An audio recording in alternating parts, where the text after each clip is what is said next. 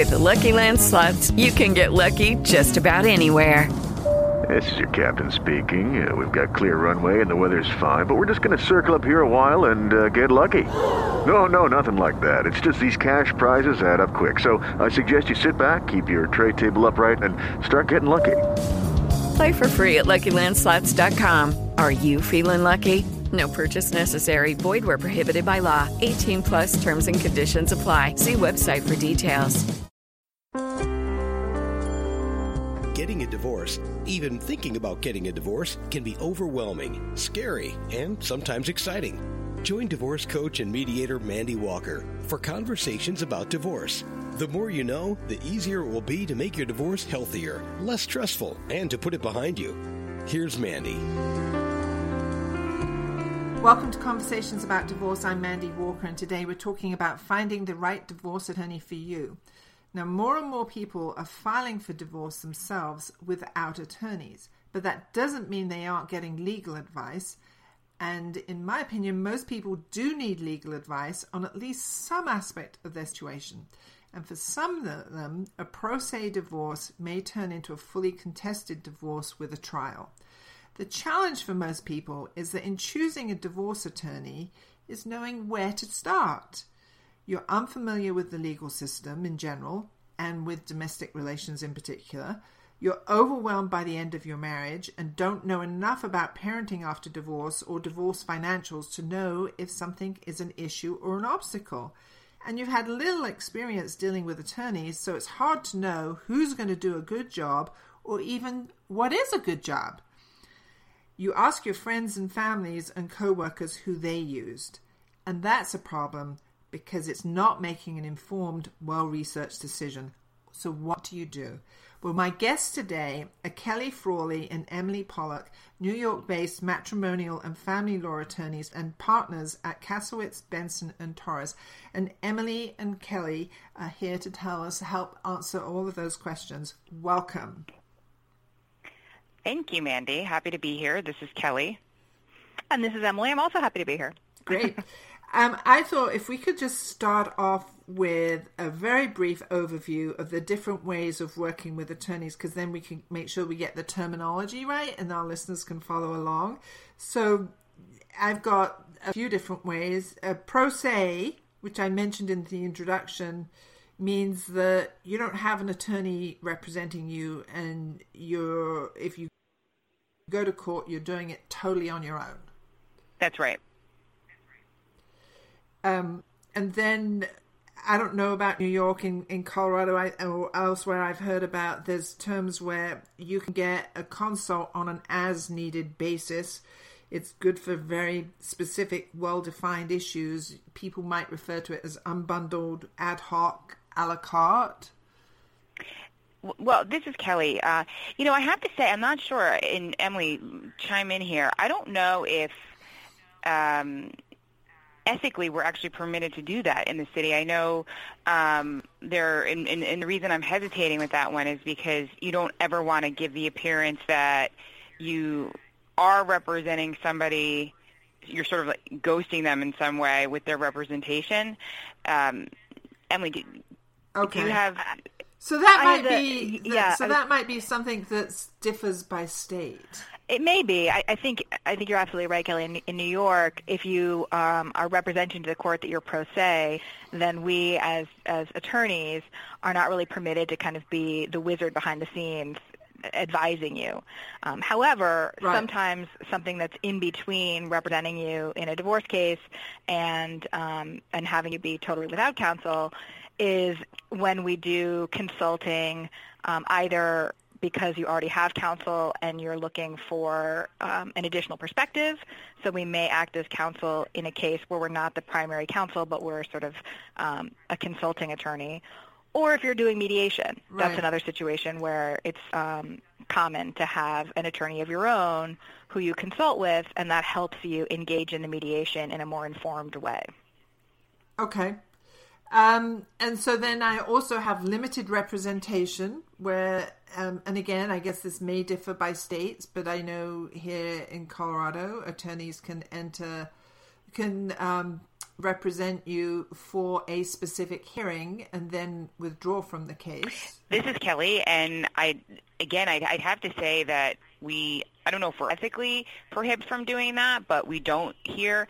Um, you know, in New York City, where we mostly practice, the once you're once you've appeared formally in a case, it is very difficult to uh, be relieved from the case, uh, even if even in some circumstances where your client wants you to be relieved, the judge could, um, you know, tell your client that it's not something that the court will be happy with uh, because it could result in a delay in the proceeding. So um, I've never heard of um, in right. a divorce here in New York where somebody's just representing a party for a limited purpose. Um, that you know, just to summarize, I don't know if they can't do that, um, but I, I imagine judges would not be very happy with that arrangement. I was just going to say, uh, this is Emily. I, I, I think in New York, uh, frequently, if the parties have the resources to have attorneys, the courts would much prefer that they do. So once the court kind of gets their gets their hands on an attorney in a case, they're going to be a little reticent to let them go. Right. So what you're talking about then is full representation. Correct. Right. Um, and that's really where the, an attorney is handling your case suit. Right. And I actually. It, it, that's a that's a technical term. Definitely the nuts part we're handling, but um, I think that again, this is Kelly. I think that um, really to effectively represent somebody in connection with a matrimonial matter, you have to handle, I'd say, all aspects because even if you're simply doing let's just say you could do this type of bundle situation where maybe you're just going to handle the custody aspect. There could be issues that arise in the custody case that actually would impact how child support will be decided or you know how the marital home will be distributed in the event of a divorce. So I think it would be very challenging for a lawyer to effectively represent somebody unless they're handling all issues. Okay. So then um, let me jump to you. You know that you need an attorney, and you're going to start talking to attorneys. What are some of the topics or questions you should explore when you in those in that initial conversation? Do you want to take this, Emily? Or, sure. Um, I think you know when you first meet with an attorney, before you even get to the part where you're having a meeting with them, you want to do a little bit of research about the, the person that you're meeting. Um, however you were referred to them. I know you mentioned sometimes you get referred by a friend or a coworker. Um, sometimes people go to their professional advisors, a, financial advisor, a trust and estates lawyer. They ask for recommendations. I think it's helpful to ask why the person is recommending the person that they're recommending because that can tell you a little bit about their reputation and, and what you should expect going in. They may say, you know, this person is um, really knowledgeable in the area of law. She's also very familiar with that practice area in and the bar, and the bench in the area where you're going to be litigating. Um, and then they may say something like she's also very compassionate or she's exceedingly aggressive or whatever it is that they think is um, sort of the benefit of this person which can tell you a little bit about whether that's going to be a good fit before you even go in. You can also do a little online research to look at whether they um, have any articles that they've written, if they have any books that are published, if they're um, regularly lecturing in the practice area, to see if they really are a matrimonial attorney or if they're, you know, a tax attorney who does divorces sometimes, um, which is not what you want. If you're going to get a matrimonial attorney, a family law attorney, you want to get somebody who actually specializes in that practice area. And then once you're there, um, I think you want to get a sense of what they think the litigation will look like, um, sort of a big picture of what they expect the process to be, um, what kinds of things they think you should be doing as you prepare for the divorce process. Do they know your spouse's attorney, if your spouse already has an attorney? And if so, you know, what kind of relationship do they have? Clients are often very concerned about attorneys knowing each other. But the reality is it's very helpful when attorneys have a baseline of uh, a relationship with each other because it helps them move the case forward productively.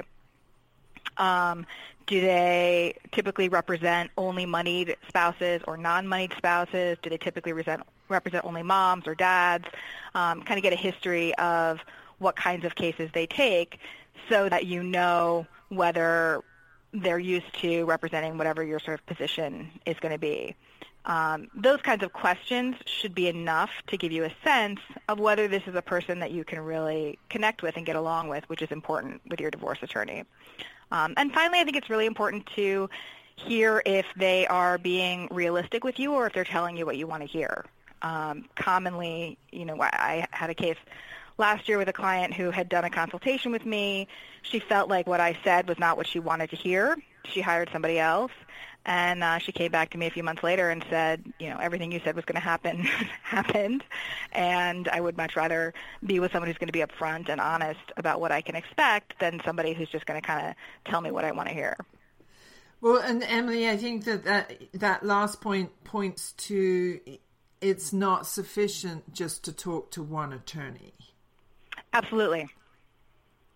I agree. You know, this is Kelly, and I, you know, I just before we we move on from where um, from what Emily was talking about, and then getting into interviewing other, you know, many attorneys or several attorneys. I think one one question you should ask is whether the attorney that you're meeting with or you're doing the initial consultation is the one you'll be working with and mm, what yeah, involvement that attorney will have in the case. So, you know, it's it's very important in I'm sure it's as in most attorney-client relationships to really like your lawyer, but I think it's pretty critical in the matrimonial context because it's so personal and it's so emotional.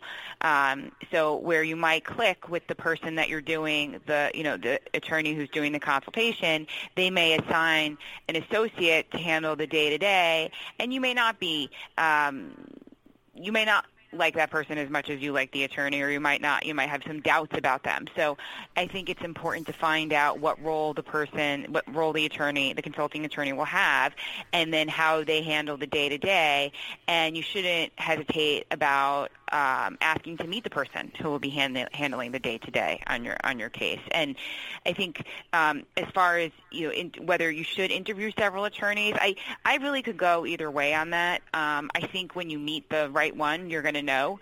Um, it's sort of I feel like maybe dating a little bit, um, you know. But in you know, but it, but it is right. I mean, it's you know, you can go out for coffee with somebody and you just know you, you you click. And same thing with just maybe just meeting somebody in the professional setting or in a volunteer setting. You just know when you're when you trust that person or get along with them. And I think that th- that same gut that same instinct should be brought to um, the table when selecting your matrimonial attorney. I find, you know, when people go, you know, from attorney to attorney to figure out who they want to work with, they can get overwhelmed. Um, you know, with a lot, a lot of information, and as you said earlier, Mandy, it's already an overwhelming process because your marriage is ending. So I don't think that one should feel compelled to interview two, three, or four lawyers if they think that they've met the if they've met the one. Right. Okay, that's a good point. So, um, should people expect to pay for that initial consult? Uh, this is Kelly. I, I think so. Uh, here in New York City, it is common practice that the consultation um, has a fee associated with it, and it, we, as lawyers, you know, we're very busy, so you know we just can't. We have to, you know, charge for our time, but also it prevents, uh, ter- uh, you know potential clients just from shopping around from lawyer to lawyer and potentially conflicting out their spouse from meeting with particular lawyers. Um, so our our rate here in the city is typically it's a flat rate for a consultation. It's our hourly rate, and a consultation is usually anywhere from an hour to two hours. So, um, and I would um, just say, uh, this is Emily. Uh, one of the reasons I think that we charge for consultations also is because we try to make them, you know, very productive. If you have a prenuptial agreement, you can send that to us. We'll read it before the consultation. If you have specific concerns about, you know, an issue, you might raise that for us before the consultation. We can do a little preliminary research on it before we meet with you if it's something that would require some kind of specialized research because we want to make sure that the consultation is going to be um, a productive use of your time and our time. I mean, it's just as it's kind of a, the dating scenario that Kelly mentioned in terms of the client deciding whether it's an attorney that's a good fit. We also have to make sure that it's a client that we think would be a good fit for us, somebody that we can represent well, whose goals are consistent with the way that we practice. Um, So it's important that that meeting be a substantive meeting. Right. And it's, so it's really think... it's no different than you know us actually representing the person. I mean, the the amount of you know the the effort that we put into these consultations. Um, you know the the skill set that we bring to them. It you know I don't really understand why people don't charge. Um, you know unless they're just sort of you know a divorce mill and they're just looking to you know get as many clients in the door as possible. But a consultation is a lot of work for a lawyer, and at least for us it is. And you know, like I said, it could be up to a two-hour meeting. And, and as Emily said, we review documents in advance. And um, I think that if somebody isn't charging, that may raise a red flag about about what you can expect of the quality of the representation going right, forward. Right. So that's like, that's that's a good point. Is that free doesn't necessarily mean that you are going to get um, subs- a, a really good way of being able to assess how that lawyer is going to handle your case. So I think yeah, you know I would just caution people that um, it's that old adage: you get what you pay for. Um, you know what? I say that all the time, Mandy, and it, it's so true. And you know, if you can't afford the consultation, then maybe you won't be able to afford the represent, you know, the ongoing representation. That said, if you know, you might, if you know, I'll do consultations with people who have been referred to me, and they'll come and say, "Oh, I definitely can't afford your fees," um, but you know the way Emily and I practice is we do it very leanly, and it turns out that even though we work for you know, a, a national law firm that's you know that has multiple offices across the country, they find out that we're actually not much more money than you know some of these smaller shops and because we run our cases leanly and we are very mindful of the fees having a divorce with us could be less expensive than um than going to somebody whose hourly rates are maybe a little bit less right. than ours that's that's um, a, a, good point and um I don't think we're going to have time today to talk about fees and how to manage that, but you know maybe we can do that in another show. We need to take a short break here, and then I have more questions. Lucky Land Casino asking people what's the weirdest place you've gotten lucky? Lucky? In line at the deli, I guess? Aha, in my dentist's office. More than once, actually. Do I have to say? Yes, you do. In the car before my kids' PTA meeting. Really? Yes. Excuse me, what's the weirdest place you've gotten lucky? I never win and tell. Well, there you have it. You can get lucky anywhere playing at LuckyLandSlots.com. Play for free right now. Are you feeling lucky? No purchase necessary. Void where prohibited by law. 18 plus. Terms and conditions apply. See website for details. You're listening to Conversations About Divorce, and today we're talking about choosing the right divorce attorney for you. My guests today are Kelly Frawley and Emily Pollock, New York based matrimonial and family law attorneys and partners at Kasowitz Benson Torres. And before we took the break, you had mentioned about um, do you charge a fee to help avoid people um, having consults and conflicting out. Can you explain what you mean by conflicting out? Sure. Uh, this is Kelly. I so in in New York, I don't know how it is in Colorado, and if you meet with an attorney at a law firm and you provide information to them about your marriage and about the impending divorce, you are giving them confidential information that you would not want them to have if they were going to be representing your spouse if you decide not to retain them. So what we do here in New York is if we meet with one spouse, even if that spouse does not retain us, we will not meet with the other spouse because we have received confidential information. And so uh, it's, you know, there is sort of a approach that some litigants have taken, and there's case law on this where they'll call up a bunch of the top name divorce lawyers and just shout information over the phone and then say that their spouse can never retain them because they've already given information to that firm. So we're not talking about those situations. We're talking about where somebody actually comes in, does a consultation, gives you confidential information, and if they decide not to work with you, you be arguably conflicted out okay. of representing their spouse. Um, we had also we've mentioned a couple of times about how overwhelming this is. So when you go for that meeting, that initial consult with an attorney, is it a good idea to take a friend with you? Um, this is Emily. Um, there, it certainly can be. Um, there's a couple of things, concerns that you should work your way through before you make that choice. The first is that um, if you bring a friend or a family member, some people bring a, a parent or a sibling, um, if you if you do have somebody else there with you, attorney-client privilege will not apply to the conversation that you have. So to the extent that you're providing information that um, you know at some point down the line in the case you wouldn't want the other side to know, that's something to be aware of.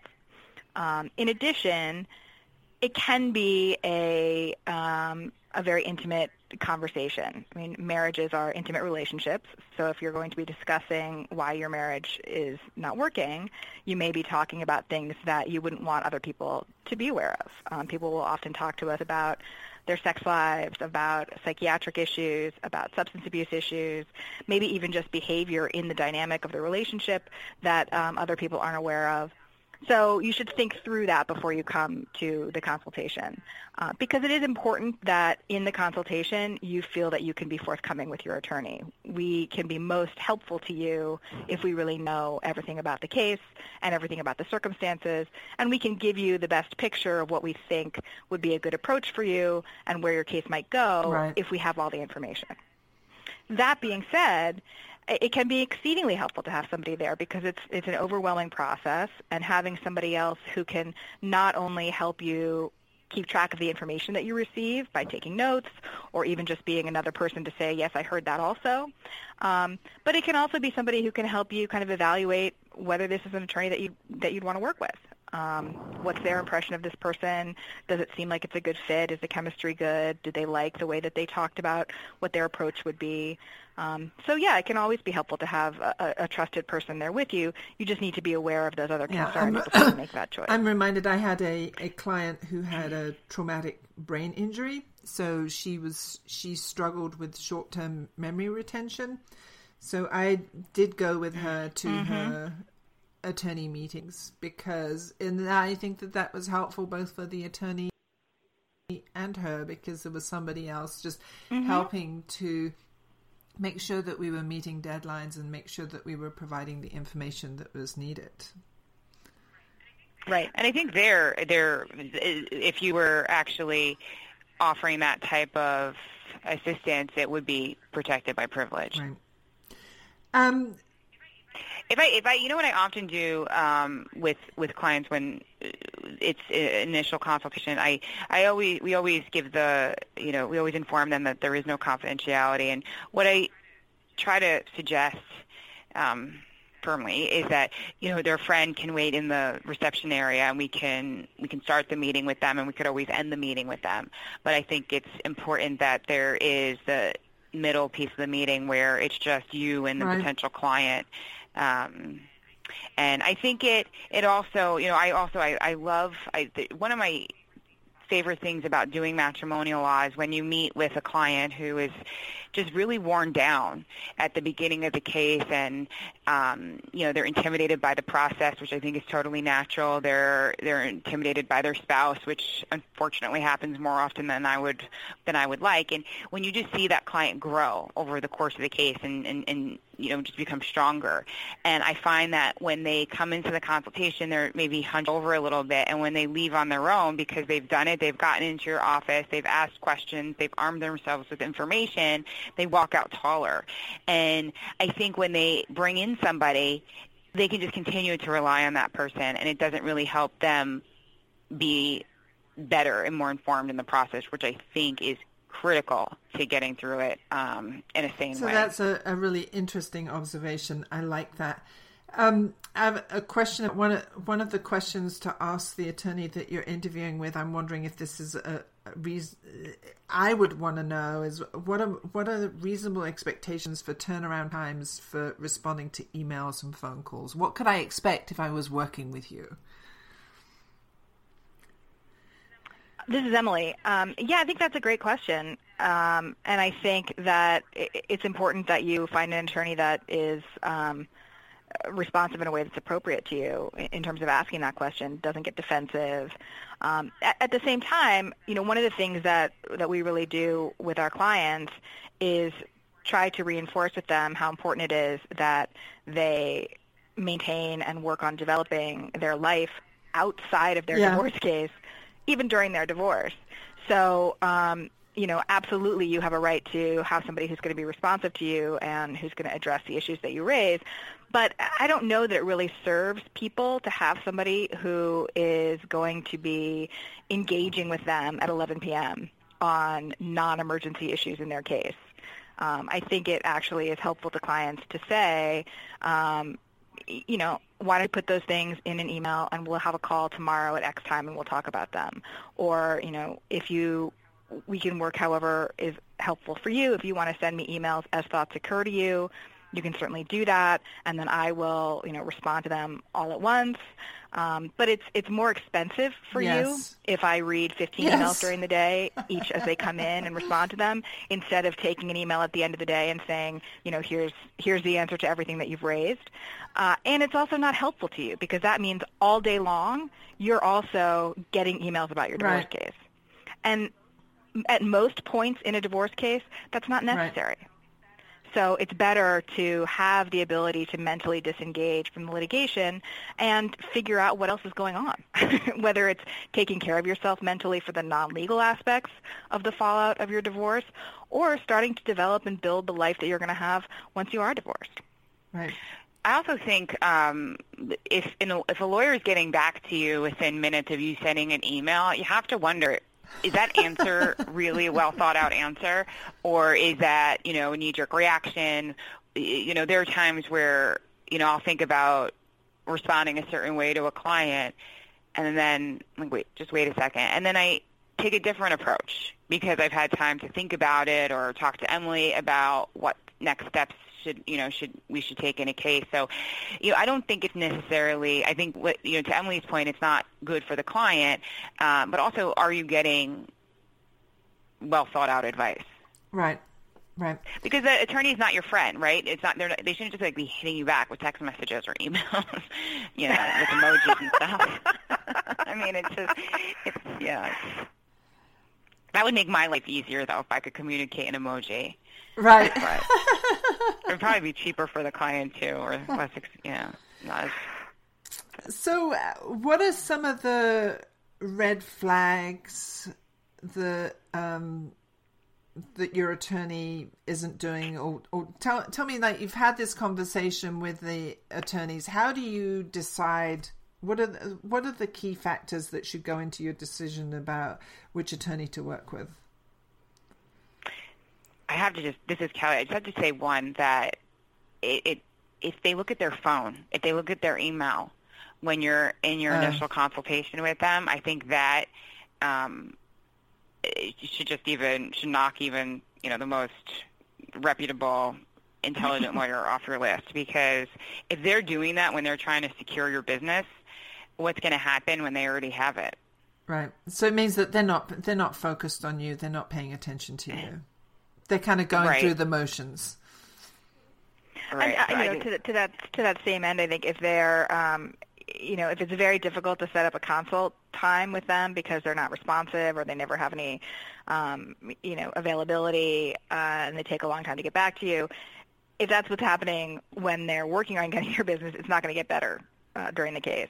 So you should keep that in mind as well. Okay.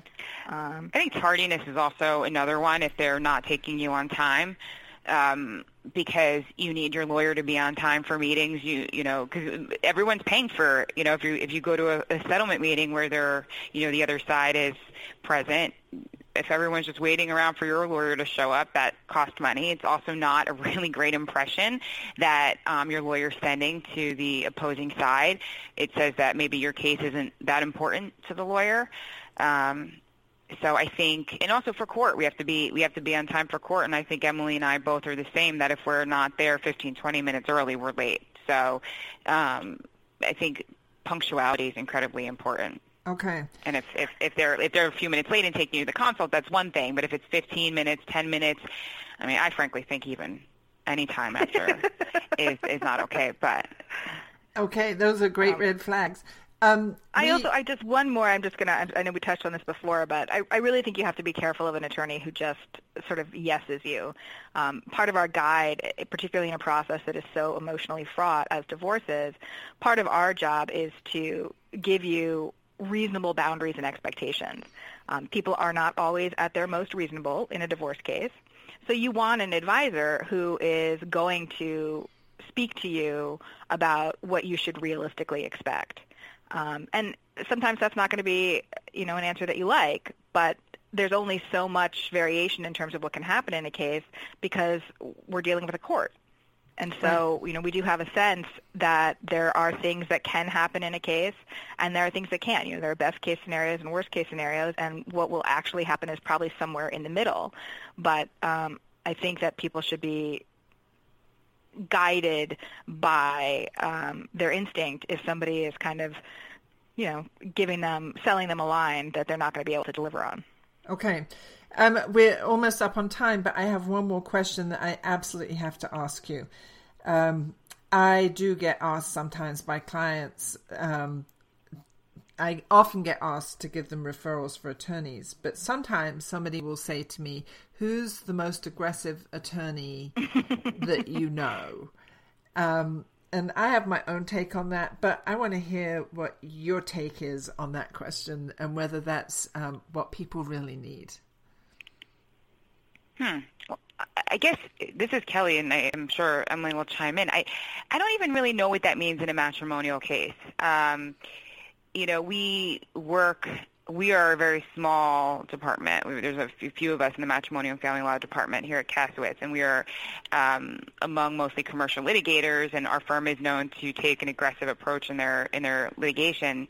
Um, in their litigations, but you know, for matrimonial, I, I really just don't know what that means. If it, you know, I think you could be aggressive, but you could be smart about it. You don't, um, you know, and sometimes you have to be aggressive where there's domestic violence, um, you know, the kids the kids are somehow endangered, or um, maybe somebody's wasting money.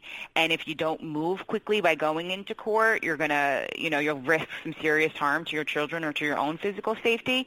So i think there being aggressive is is fine. And you know sometimes it's really necessary especially when you represent somebody who has been um, suffering from domestic violence. But where it's just across the board to be aggressive i think it's totally you know it's just destructive. And you know we we know i'm sure emily and i could probably each write down a list of three names and there would be the same three on each of our lists, and you know, who are just known to not really, you know, take a one size fits all approach to cases and and just run to court and take make the same arguments and.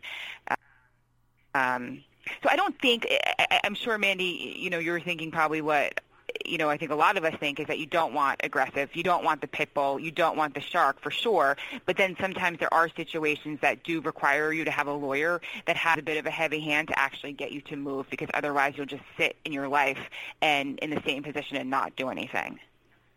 Emily, what do you think? Yeah, I think that's true. I, I, I also would say that I think people often would get, you know, it's not uncommon for people to be angry when they're engaging in a divorce case. And it's very easy as a lawyer to facilitate that anger, to foment the anger, to, um, you know, help ratchet up hostility in the litigation. And ultimately, it, it just does you a disservice, uh, both because the process is more expensive, it takes longer, um, and it just capitalizes on negative feelings instead of helping you move to the place that you want to be after the divorce is over. So to get an attorney who whose hallmark is you know this bulldog that we are all picturing um, is just not effective in the way that I think people think it's going to be. I think people think they're going to get justice, they're going to get vindication, they're going to really stick it to the other side, and you don't get to do that in divorce. That's just not how and the judges works. know. The judges know who the the sharks Yeah. are. Right. So, So my own take. you know, I think what happens is you end up you end up losing credibility, and you just end up having all of this um, resentment that has nowhere to go, which makes it very difficult for you to then engage in productive settlement conversations. And ultimately, that's what should happen in divorce cases. Uh, Other than the circumstances that you know Kelly mentioned, where there's real disparity of power, either because of a history of, of, of abuse or you know some other reason that there's just not an equal playing field what should be happening in divorce is that people should be working together to settle the case and Right. be done with it. So, particularly I if there are children.